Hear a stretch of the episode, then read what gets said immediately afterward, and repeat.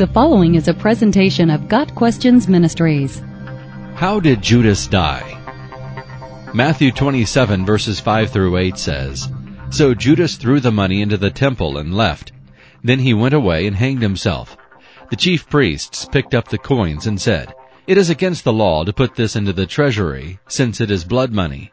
So they decided to use the money to buy the potter's field as a burial place for foreigners. That is why it has been called the field of blood to this day. Acts 1 verses 18 and 19 says, With the reward he got for his wickedness, Judas bought a field.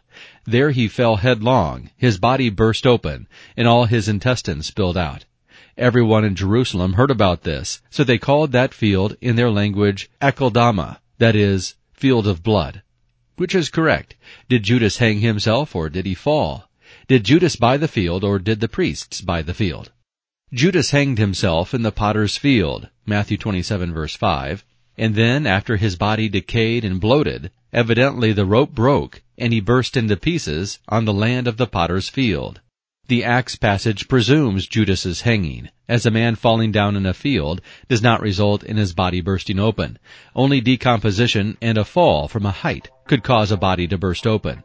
When Judas threw the thirty pieces of silver down, the priest took the money and used it to buy the potter's field not knowing that Judas was going to hang himself there.